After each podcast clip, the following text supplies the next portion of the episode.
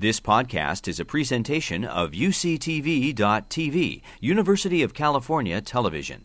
Like what you learn, help others discover UCTV podcasts by leaving a comment or rating in iTunes. Given that testing's got a bad word, it's, it's such a bad word that when I talk to some audiences, I switch to the phrase retrieval practice rather than testing.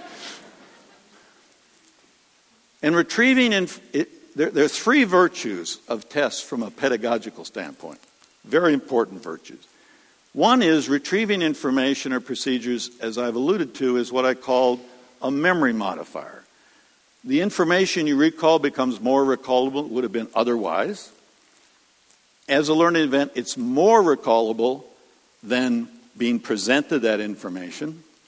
I say this inflatable life vest example. This is, this is a story where I'd rushed to an airplane some years ago, and again they were trying to show me how to put on the, on the vest. And I thought, oh, how many times have I seen this? So I kind of relaxed in my seat. I imagined that the plane was down in the water. Those lights were on. There were a few people screaming. There was some faint hint of smoke. Do I know how to do this? So, where is that life preserver? Well, it's under your seat, but like how under your seat? I mean, I started to get panicked. Like, is it hanging there? Is it in a Velcro package? It's whatever. So then I imagined that I, I got this out, and and what do you do? I, it's obvious to this to the flight attendant, which is front and back, but was that going to be obvious to me? Anyway, I assumed I got it on and pulled these things. Then what do you do after that? I don't want to be on a plane with a lot of you, I don't think. Uh, anyway, you try to pull this cord to inflate, and if that doesn't work, what? Then you find this tube and blow it. And I assumed I did that and then got to the window, and at least at that time, you were supposed to blow it up after you got out the window. But as I once said in a talk at the Air Traffic Control Center in Oklahoma City, if there was one place in an airport where a single time you could do it. Just find it, put it on, do it, go out. That'll be worth more than these hundreds of exposures. We're not sort of just recording devices.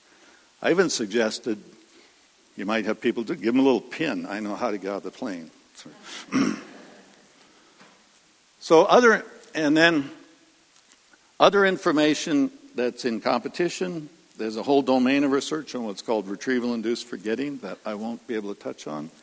And the basic point is that as we use our memories, we alter or shape our memories in important and useful ways. The second virtue is testing provides far better feedback to what's been learned than does restudying.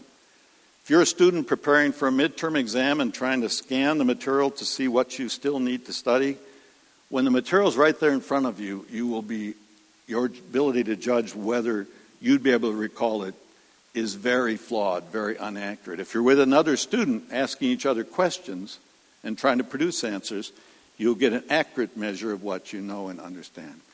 The third thing, this is the most recent line of this kind of research Testing, it turns out, potentiates subsequent studying. Even if you test people before they've had the material, which uh, something Elizabeth did in one of the courses she teaches, and they're mostly wrong at everything, after that, they study more efficiently. Three important benefits of retrieval practice. You've been listening to a podcast by University of California Television. For more information about this program or UCTV, visit us online at uctv.tv.